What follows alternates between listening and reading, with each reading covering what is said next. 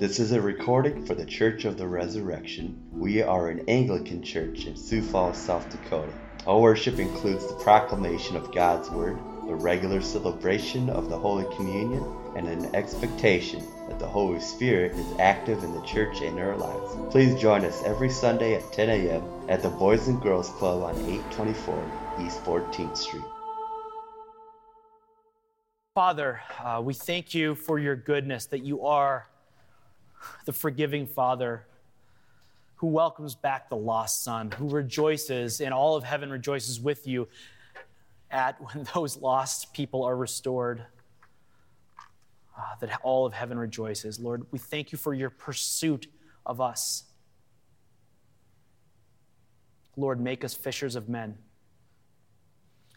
Pray this all in the name of your Son, Jesus Christ. Amen. What do you give the person who has everything? Do you have any friends like this where it's hard to buy them gifts, friends or family? Maybe you have a family member who is very wealthy, and you're like, what do I, how do I get a gift for you? You, you anything that you want, you buy for yourself. What do I get for you? I can imagine being invited, well, I can't, but like picture being invited to a dinner party at Warren Buffett's house.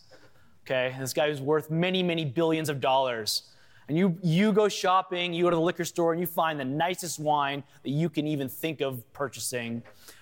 And you bring it and you present it to him, and he's like, ah, oh, yes, I think we're running low on cooking wine. And he gives it, you know, they bring it to the kitchen, never to be t- tasted by, uh, by uh, the, the refined palates of, of the guests at the party. They'll cook with it. You and I, in Jesus Christ, are heirs of an extravagant inheritance. We're heirs. In Jesus Christ, you and I are beneficiaries of, of this wonderful inheritance that is ours through Jesus Christ, who has called us his own and is calling the world to himself through us. And here's the thing about being an heir there isn't a way to buy in. I can't approach Warren Buffett and say, hey, what would you think about adopting me? That's not how, that's not how it works. Heirs are heirs because they're sons and daughters. And you and I, through our faith in Jesus Christ, are called heirs. It's not something that um, we are heirs. Warren Buffett's children, they won the genetic lottery, right? And as heirs of Jesus Christ, it's not a genetic lottery that we win, but through faith in Jesus Christ, we have been grafted into that vine and we are part of this rich inheritance. That's our starting point. That's our starting point is, is, is knowing that we are in Jesus Christ, that we are wealthy beyond all imagine, not with earthly riches, but with a spiritual inheritance. That's our starting point. So, what do we who are lowly born, what do we do with the gift of sonship in Jesus Christ? What do we do with our inheritance? That's what I'll be preaching on today. We are in our final week of our sermon series on our values as a diocese. Uh, on page two in your bulletins, you don't need to look there, but we have our vi- values as a church. And in June, I preached on those five values uh, as a church. And just like those values, it's hard to separate out some of these values as a diocese. And that last week, Ryan preached on um, the idea that we are free to sacrifice. And that one is, is really closely linked with this idea that we are focused on the salvation of others, that we who are beneficiaries of this great inheritance are ones, it's, it's this limitless inheritance. We're trying to graft people into that vine because, like, what do you do? What, what do you do out of, out of gratitude? All you can do is share in that. Just like it's kind of similar to our values as a church that in Christ we have a new identity the old is past, and the new is here. And that, that, that old self, uh, with, with its shame or sin or, or identifying in this or that, we have this new identity in Jesus Christ that He has called us our own. And because we have a new identity, we have a new purpose. That's a separate value, but they're kind of related. That in Jesus Christ, we have a new purpose. So because we are free to sacrifice, we are able to be focused on the salvation of others. Like that is a, a, a sacred vocation of each of us as Christians. So, um, I got a chance to visit with someone a few weeks ago who shared with me his story, and it was a really remarkable story. And some of you are going to grin uh, as you hear the story because you know this person. Um, I'm not going to say the name of this person, but I mean, don't look around and see who's grinning. Um, but exemplified what we talk about here when we talk about um, being these, these rich inheritors, about last week's value of, of being free to sacrifice. Um, that sometimes we are so kingdom responsive that what we do is, is considered worldly irresponsible. And I heard this story and I was just overwhelmed by how worldly irresponsible this was. That this person was kingdom responsive. And, and this young man was a student, uh, a physical therapy student. Um, in physical therapy school in, in, a, in a professional program that was very expensive and that was um, had this wonderful track into a very well-paying and lucrative profession and he felt this odd call not only to ministry but to youth ministry and he left his he left school um, and, and like he had, he's years in of this school, which is totally worthless in the profession. So he paid tens of thousands of dollars for, for school that was totally worthless as a, as a youth pastor. Um, but he did it because like the, he was kingdom responsive. And everybody in the department was like you're crazy. What? You're leaving school? Do you understand what you're giving up? Do you understand the debt that you have to repay this tuition? Like like you're leaving? That's like nobody had ever done that before. And i don't know if you know this but ministry isn't quite that lucrative of a career. And I don't know if you know this, but youth ministry is even like, they're like the lowest of like, of the low on the totem pole. And yet um, this person chose to do it. Amazing. It doesn't make any worldly sense. But this was a this was a, um, a, a calling that God had put in his heart, and and the way he described it to me, I loved it because this he's no longer working in ministry. He said, um, "For a time, I was on assignment." I'm always called to ministry. I'll always be called to ministry. God has given me gifts and He's placed me in different places. I've always been and always will be called to ministry because I'm a child of God. And that's what we're called to. But for a while, for a season, I was on assignment. Each of us who calls ourselves a Christian, um, we have the sacred vocation, the new purpose of reaching the world for Jesus Christ. Those of you who were at my home on Sunday night for the first uh, session of Walking the Resurrection Way, you heard me cite 2 Corinthians 5. I've mentioned it several times in church. It's this beautiful verse. This beautiful verse. And, and it's, it's humbling to think that, that God uses us, this, these lowly born, you, you know, we're like, really, God, like, you're so powerful, and yet you, you use us to reach the world? Yeah, in, in 2 Corinthians 5, 19 and 20 uh, Paul wrote, We are ambassadors for Christ. God is making his appeal through us. Through us. We look around, we're like, Us? Really? Who would listen to us?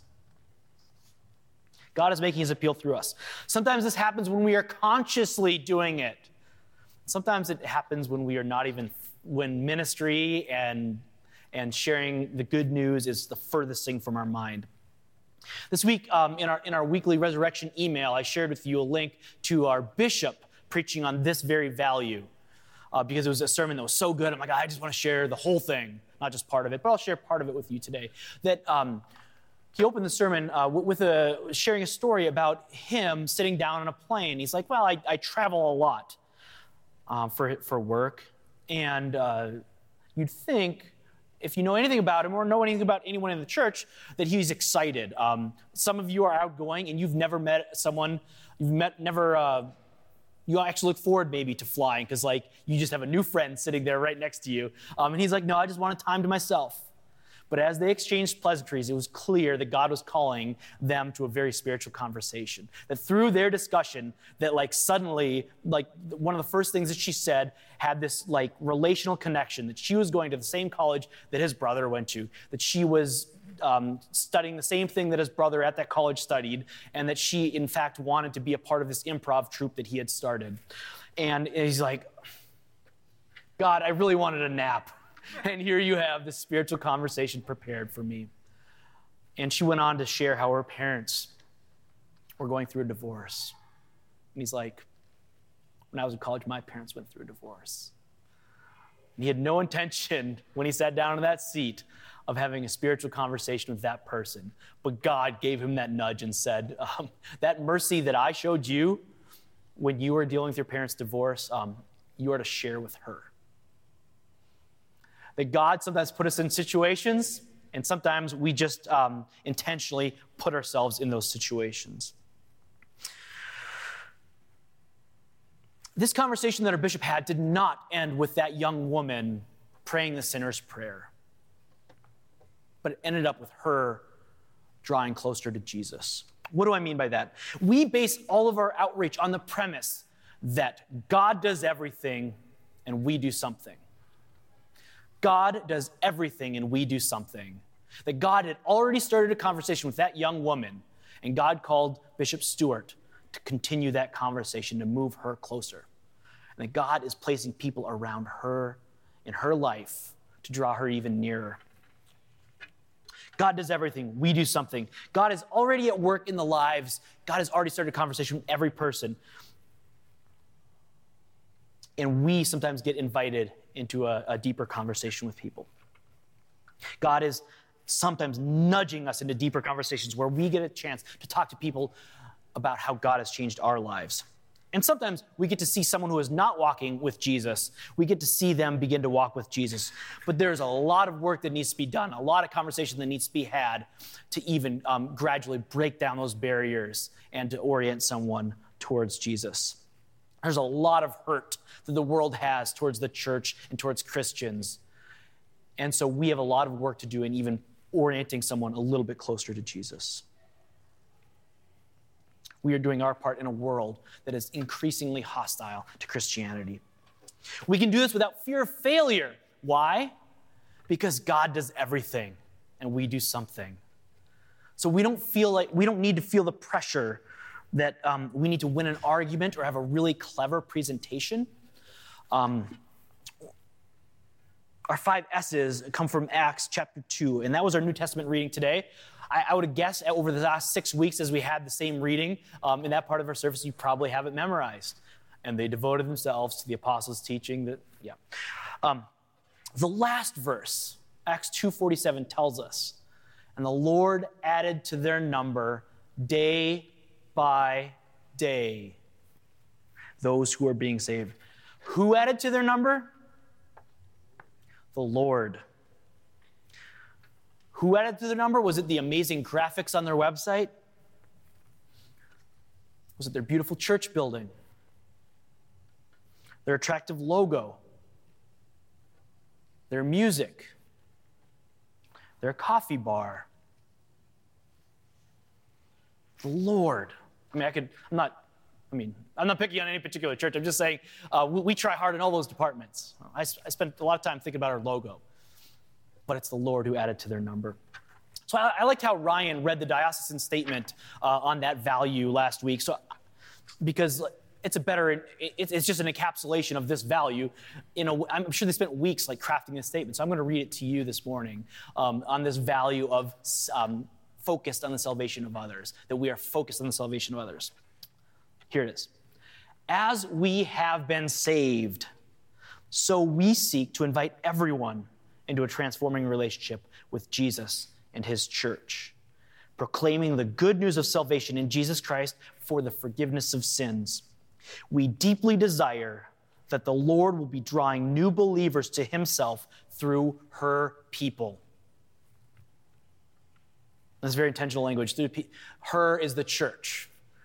The church is we refer to as the bride of Christ. Um, that's what the Bible teaches us. We welcome the newcomer we multiply groups and plant churches. We love, we bless, and pray for unbelieving family members, neighbors, coworkers, and friends. All of this in order to invite everyone into a personal faith in Jesus and into the life of the church. This is what it means to be focused on the salvation of others. Each week we gather here according to the pattern we see established in Acts chapter 2. We gather here for the apostles' teaching for the fellowship, for the prayers, and for the breaking of the bread. We gather for God to feed us through the appointed means of His Word and His sacrament of Holy Communion. But then at the end of the service, and I love how Dave jumped the gun last week. Did anyone notice that? It was this beautiful thing. He was just like jazzed, and I was like, it was funny. We were just talking about being a, a church filled with this Holy Spirit, right?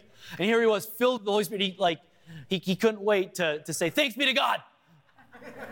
I loved it. Um, that's a very intentional part of our service, is that when the service is over, we don't just leave. We don't just leave. I say the blessing, and then we have what's called the dismissal.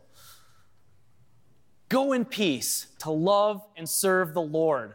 It's not goodbye, see you next week. Go in peace to love and serve the Lord. That you are sent out into the world to be God's ambassadors to the world. So we gather here each Sunday to worship, to bless the Lord, and to receive his spiritual food. But we are sent out each week. We are sent out. Sent out with a job, with a, with a vocation, with a sacred vocation. What does this look like? Is God calling you to be that guy? Like that super tedious person, or, or, or girl for that matter, um, to be that super tedious person who's like always like awkwardly inserting inorganic stuff into the conversation. It's like, oh, speaking of this car that you're shopping for, have I told you about Jesus lately? no, God is not calling you to be that person. God is not calling you to be tedious. But we do live our life as sent ones, as ones sent out into the world with a purpose. As St. Peter wrote, In your hearts, honor Christ the Lord as holy, always being prepared to make a defense to anyone who asks you for the reason for the hope that is in you. To be prepared for when those conversations come up. So, no, you're not saying, speaking of that, I've got some good news for you. You're not that guy. You're, you're waiting for the Lord to give you a nudge. Always be ready. You don't know when you have an opportunity for God uh, to nudge you into one of those spiritual conversations. And the rest of the verse that I just read to you be ready to make a defense for the hope that isn't. The rest of the verse is very important. Yet do it with gentleness and respect. In this season in the church, I am convinced that the Lord is calling each of us to something a little bit deeper. For some of us, that means for the first time taking up the Bible and reading it every day. For some of us, this means praying daily and, and actually having a pattern of it rather than um, when you're late for work asking the Lord for some green lights. For, for each of us, it means changing our habits, getting out of our comfort zone to intentionally put ourselves in places where we might encounter people who don't know the Lord. Does this mean that um, this, this might mean taking walks in your neighborhood on days um, when it's not snowing or raining? It actually looks like it's sunny out there, but like saying, I'm going to take a walk and prayerfully take my like take a walk. And if someone's walking their dog, maybe I'll say hi to them and see where the conversation goes. Lord, are you preparing this person to have a spiritual conversation with me? If he's not, if there's, um, if that person doesn't stop, you move on, right? I don't mean you walk up to them and say, "Hey, do you know Jesus?" Or I remember being at the fair in a carney, um, and I mean that in the fullest sense, asking me uh, where my walk was with Jesus, and just being really put off by it because I was really scared by the whole and again, I, I don't mean to be judgy, but the whole dental, the oral, oral hygiene situation, I was a little freaked out and not ready to enter into a conversation about Jesus at the time. Just say a prayer beforehand, asking for the Holy Spirit's help in doing what He's called you to do. And then follow His lead. Has He invited, has He started a conversation? Or is it one of those, hey, that's a cute dog, have a great day? Or has God pre- prepared that person to converse with you? Have you struggled to get past pleasantries or past comments on the weather? Move on. We're not looking to start conversations with people who are unreceptive, but God may have somebody ready and receptive for you, someone who He has prepared to listen to what you have to say. Above all else, though, be a friend and a neighbor in a world that is becoming more and more hostile to Christianity, simply being good friends and good neighbors is a powerful thing in our witness to the world. As I preached through our values in June, I talked about how um, uh, in one of our values, uh, we, we talk about seeking the renewal of our community. We want to be so kingdom responsive that our neighbors may hear a criticism of Christianity at work and be like, that may be so about Christians, but I know my neighbor. My neighbor's not like that. There's power in, in, in relationships, in loving relationships, in caring relationships to our friends and neighbors, those people who don't know the Lord. God is preparing them to hear his word through those relationships. During the offertory, um, Nathan is going to hand out a card to you. Uh, most Sundays, um, you bring your tithes and offerings to God. Today, God's going to give something back to you. I'm just, uh, I'm going to give something to you, not God. Um, but this, this, is a way for you to kind of pray through this. It's got a list of scriptures for you to, to, to hear, to hear about the heart of God who seeks out the world. Um, and then a way for you to kind of reflect on that and like, where are you in all of this? And then to prayerfully say, like, like, what is God calling me to today? And I'll email this out as well. So if, if during the coffee hour afterwards, if, if you leave it somewhere, that's fine. But I want you to be able to have this in your hand to prayerfully say, like, what is the Lord calling me to? Is the Lord calling me to have once a week go on a walk and to see what the Lord has, to go on a prayer walk in my neighborhood, to pray for the Holy Spirit to work in the lives of these people, and to even like maybe we're not even doing the work of outreach. Maybe we're just preparing the way through prayer. Maybe. But what is God calling you to? To, how is God calling you to use the places and the people that God has placed around you to, to be God's ambassadors to the world? Spend some time thinking to that, think about that and bring that to the Lord. And then pray for the Holy Spirit to move you, to transform your heart, to change your heart to be like the heart of the Father. It's not often that we read an entire chapter out of the gospel, but today we did. We read all of Luke 15. And what is Luke 15? It is a story, uh, is three parables about lost things the lost sheep, the lost coin, and the lost son. And what do we see? We see the heart of the Father who rejoices at the finding of lost things, a God who loves lost people. Uh, how is God working to change your heart to be like the Father's heart? The Father who one poet called the hound of heaven. Isn't that a beautiful metaphor? The hound of heaven. What are hounds good at? Tracking and finding. That God is the hound of heaven and God has worked hard to find you and to restore you. God wants to give you that heart. That heart to have an ache for those who are lost in this world. Our, to unite our hearts with, with the Father who searches and searches and yearns for the lost son to return to him. So let us pray that we would have a heart for those that are lost, that we might be willing to sacrifice our lifestyle to seek them, and that we would be focused on the salvation of others.